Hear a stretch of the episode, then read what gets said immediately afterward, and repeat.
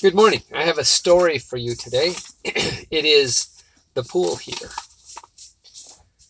Richard Behringer spent his entire career as an auto worker for General. It spanned two moves over three decades, and in all that time he never tired of cars. His first day on an assembly line was in October of 1963. As a new worker, he was assigned to one of the less desirable models. The first automobile he helped to build was a 1964 Impala station wagon. Not a particularly flashy model, but at the time, young Ricky was proud of his contribution to the American car culture. As his experience grew and he gained seniority, he made his way up to the pinnacle of auto worker prestige. He finished his career as a line supervisor on the Corvette assembly line. His retirement celebration he was presented a plaque which listed the vehicle identification number, VIN, of that first station wagon and the VIN of the final Corvette, marking a long relationship with cars. His retirement did not end that relationship. In the last few years of his career, after his children were grown and away from home, Richard had begun to restore classic cars. Retirement gave him the time to apply himself to his new hobby with fewer distractions. His wife, Geraldine, everybody called her Jerry, was quite willing for Richard to spend his time with his cars, but she was very strict about a couple of things. Their home had a three stall garage. Richard could park on the street if he wanted to, but her car had to have its space in the garage. The other two stalls he could fill as he pleased, but that was all. She knew her husband. If she didn't hold the line, pretty soon their suburban home, which she liked very much, would be surrounded by a host of project cars in various stages of decay or restoration. Two cars will have to be enough, she reasoned. If you want to work on more than that, you'll have to go back to work. The limit forced Richard to carefully plan each project. He would select a car and then proceed with a full restoration. Once the car was completely restored, he would enter it in a couple of local car shows.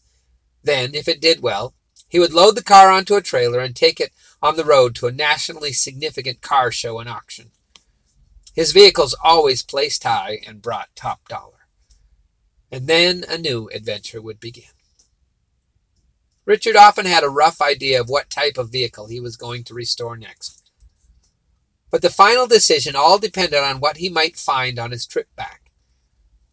He would wind his way homeward from the auction, either tracking down the rumor of a potential car or simply winding his way through countless small towns and down many back roads looking for the car that would become his next project. He enjoyed those trips. He would pull over beside an old farm and use his binoculars to examine the cars sitting out in an overgrown field or stop at a cafe to buy a local paper and check for want ads. He would search until he found something worthy of all his effort, something he could make new again. Richard was four days into a trip home after a successful car, car show and auction, where he had taken best in show with a 1962 Buick Skylark two door hardtop. When he found himself driving by the home of Scott and Erin Colford. Scott was also an amateur mechanic, but his interests ran toward heavier machinery. He preferred, preferred working on old excavation equipment to repairing cars with their tight engine compartments and complicated accessories. This interest had helped him choose a career, as well as an MOS in the National Guard. He trained as a heavy equipment mechanic with the Army, and the money he earned with his guard unit helped support his habit of purchasing mechanical projects. Their home in the country allowed him plenty of space for his acquisitions, which were parked in a row along the edge of his property. Erin, his wife of ten years, wasn't particularly charmed with the line of derelicts and refugees from the scrap heap. But Scott was a loving husband and a faithful provider and a good father, so she tolerated her husband's penchant for gathering projects. There were old cars, tractors, backhoes, and trucks. Erin's father had also enjoyed his mechanical projects, and even had even taught his daughter some basic mechanical skills as a young girl. So she was accustomed to the clutter. She tolerated her husband's hobby, but negotiated one strict rule. If Scott was going to keep the vehicles around, they had to run. She made a bargain with him. On any Saturday that he was off, she could choose any vehicle in the row, and if he couldn't get it running by the evening, it had to go. If he did get it running, she made waffles for breakfast on, sen- on Sunday morning. She had envisioned it would be a good way to get rid of some of the excess, but after months of waffle breakfasts, she had to admit that her husband was an amazing mechanic.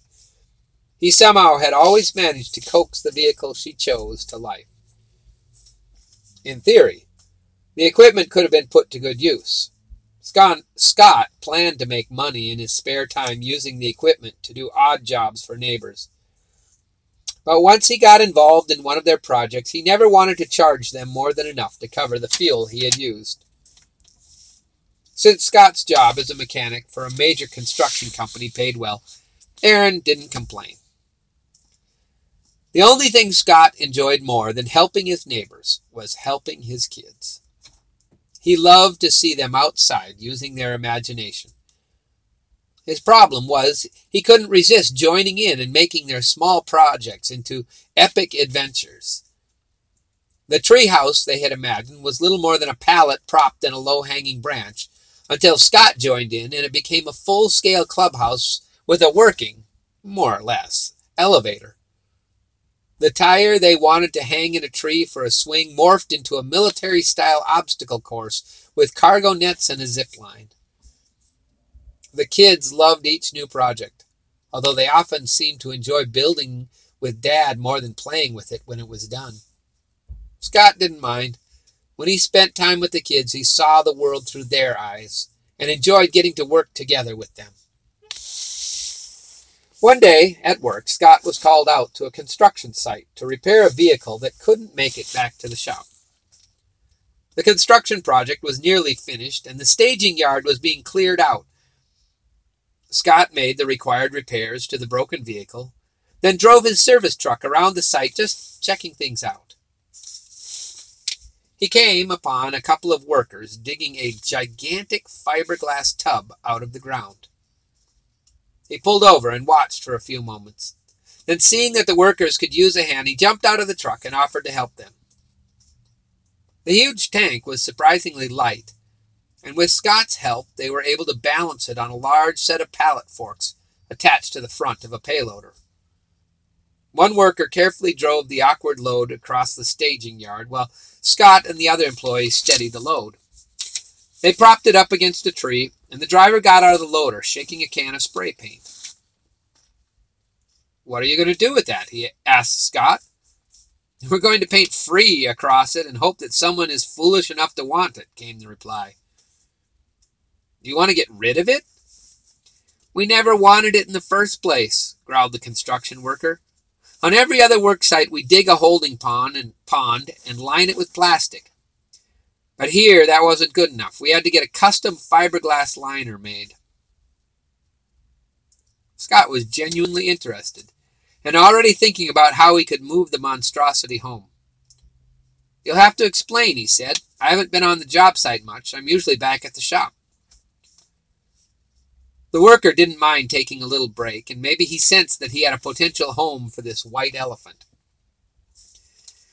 We did the directional boring on this job. So basically, we drill horizontally underground. We pump water down to the drill and it flows back out of the hole. We add bentonite to the water so that it pushes out the dirt and gravel knocked loose by the drill.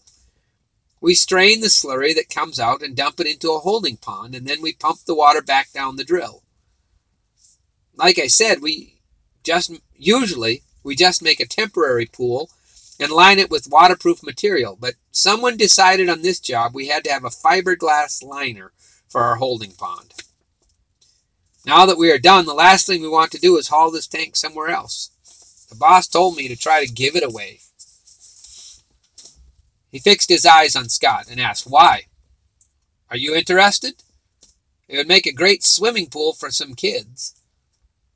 That's just what I was thinking, admitted Scott. Two nights later, Scott and a friend showed up to the site at 2 a.m. They had brought two trailers of approximately the same height. There was no way to secure the tank onto two moving trailers. They could only balance it on the trailers while they drove side by side all the way to Scott's house. By sneaking down back roads, they avoided attracting any official attention and made it home without incident. That weekend, Scott coaxed an old backhoe from his lineup to life. He dug up their side yard and by the end of the weekend had a swimming pool sitting next to the house. The kids were incredibly excited and watched as the flow from their garden hose slowly filled the pool. The autumn weather was unseasonably warm, and the kids were able to enjoy the pool for a couple of weeks before the weather outdoors ended thoughts of swimming. Admittedly, even on the warm days, the water in the pool remained too chilly for pleasant bathing. But Scott figured that by next year he could rig up some sort of pool heater. Just a few weeks later, Scott received word that his National Guard unit was being called up for a deployment. The unit was scheduled for a 12 month deployment to begin in February. Erin wasn't super excited about the news, but she had always known it might happen someday. The three older kids were getting to an age where they could really be a help with the two youngest siblings, and she knew she could hold down the fort while Scott was away. As Scott prepared to leave the family, he wished he had had enough time to get some sort of pool heater. Having something to keep the kids busy would be a blessing for Erin, and the pool was easily in view of the house, so she could monitor the kids while keeping busy in the house. Erin told Scott not to worry about it. But by May, she was earnestly wishing that the pool was warm enough for the kids to use. Late one night, early in the morning in Scott's time zone, Erin was on the phone talking with her husband when the subject of the pool heater came up. I really wish I could have rigged up a pool heater before winter came, Scott lamented. It would be nice to have something for the kids to do, Erin agreed. We filled the pool, but it really is too cold for anything but splashing around or wading. I'm sorry, honey. I wish I could have gotten it done, Scott apologized. Erin brightened up. Maybe I could do it, she suggested. Just tell me what to do and I can get it set up. Well, that's part of the problem, honey, clarified Scott. I'm not really sure what to do. I checked into regular pool heaters, but they are pretty expensive.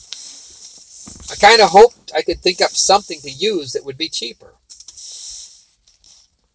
It can't be that hard to heat something, suggested Erin. Everything has heaters. It's not that easy, explained Scott. Erin continued, undeterred. I mean, like cars have heaters. Couldn't we just take one out of an old car and put it by the pool? You can't just pull a heater out of a vehicle. That's not how they work, protested Scott. But his voice trailed off. Actually, that is exactly how they work. You're brilliant, honey. Of course I am, said Erin with a laugh. Over the next week, following Scott's instructions, Erin went down the row of machinery with a battery pack and tried starting one after another of the decrepit vehicles. The first one to start was a dented up old station wagon. She drained the antifreeze, pulled it over to the edge of the pool, and connected the lower radiator hose to a length of PVC pipe that ran to the bottom of the pool. She purchased a length of flexible hose, attached it to the car's water pump, and ran it to the edge of the pool.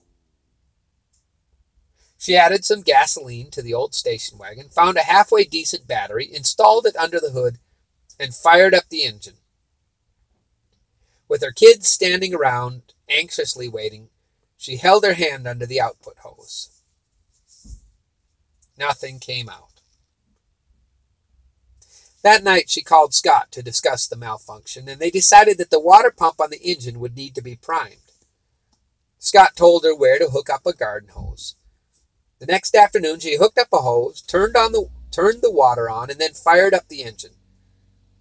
A satisfying gush of water flowed out of the large hose at the edge of the pool, and it continued even when she shut off the garden hose. Within minutes, the water flowing into the edge of the pool was noticeably warmer than the water in the pool. The kids jumped in and started playing in the semicircle of warmer water radiating out from the hose. The system wasn't perfect, but it worked. The kids quickly learned how to start the pool heater, and with an area in which they could warm themselves, they were able to spend much longer in the pool. Erin was delighted. Even though she still didn't completely understand the concept, how a motor could be a pool heater, Scott tried to explain it by saying that the pool was being used like the car's radiator, which still didn't really make sense, but Erin didn't care. Whenever she needed a break, she would send Nolan, their oldest son, out to start the pool heater, buckle the little kids into their life jackets, and send them all out to the pool. In the blissful quiet, that would descend on the house, she would brew herself a cup of coffee and plop down in front of the window to relax while watching the kids play. She had to take gas cans with her almost any time she went to town because the old pool heater used quite a bit of fuel, and sometimes the kids would play in the pool for several hours. She worried about the cost until she discovered that the kids would do just about any chore she came up with for a chance to earn more gas for the pool heater. On the refrigerator, she had a list of quart jobs, half gallon jobs, and even a couple of full gallon jobs, which the kids were happy to do any time the pool heater's gas gauge started to get close to E. It was a sunny afternoon in June when Richard caught sight of the pool heater. He immediately noticed the old car sitting prominently in the yard of a rural home. Richard pulled to the side of the road and reached for his binoculars to examine the vehicle more carefully. When he realized that an old man sitting by the side of the road watching a yard full of kids playing in a pool was probably not a good idea. He debated driving on, but he really wanted a chance to look at the old station wagon more carefully. He decided to pull into the driveway and approach the house to ask for permission. As he got out of the pickup, he felt the eyes of five kids all staring at him. A boy, who looked a bit older than the rest, approached him. Is there something I can help you with? asked Nolan. Um, well, yes, I was interested in the car in your yard, admitted Richard. Oh, you mean the pool heater, smiled the boy. No, I mean, yes, I guess so. Are your parents home? Mom's in the house, Nolan offered. I'll get her. While the boy went to the house, Richard had a chance to examine the car. Everything looked so familiar, even though it had been years since he had seen this exact model. A smiling young lady approached him and offered her hand. I'm Erin, she said. Nolan said you had a question about the pool heater? No, I, I mean, yes, but it's not a pool heater. Uh, never mind. I, I'm Richard. I was wondering if I could take a, a closer look at the station wagon there. Certainly, agreed Erin. Richard approached the car and heard the hum of the, its idling engine. He saw the tubes protruding out from under the front of the car and started chuckling to himself. it really is a pool heater. Erin answered proudly, Yep, I hooked it up myself. Then, assuming he was interested in how to convert a car into a pool heater, she suggested, I can pop the hood and show you how I did it. Well, actually, I'm interested in it as a car. Do you mind if I take a closer look? Go ahead, she offered, and Richard walked directly to the driver's side windshield, where the VIN was located. He already knew that this was the exact model, but he was interested in what he could glean from the identification number. He examined the data plate and could just make out the numbers from under a half a century of accumulated dust. Do you mind if I make a call? I want to cross check something, Richard asked. Go ahead, agreed Erin, still a bit puzzled. Scott had assured her that the car wasn't really worth much. The transmission was shot, and he had just bought it in hopes of pulling the engine. But this stranger seemed to treat the car like it was a prize of some sort. She overheard him talking to someone named Jerry about a number on a plaque. Waited for a few minutes, and then a big smile crossed his face. This was his first car. He hung up the phone and pulled out a checkbook. You'd be interested in selling your um, pool heater? He asked with an ironic emphasis on the words. I really don't know, I answered. Kids use it almost every day. Real pool heater can't afford it. From writing in his checkbook. Tore out a check and it to Erin. Do you think this would convince you to sell?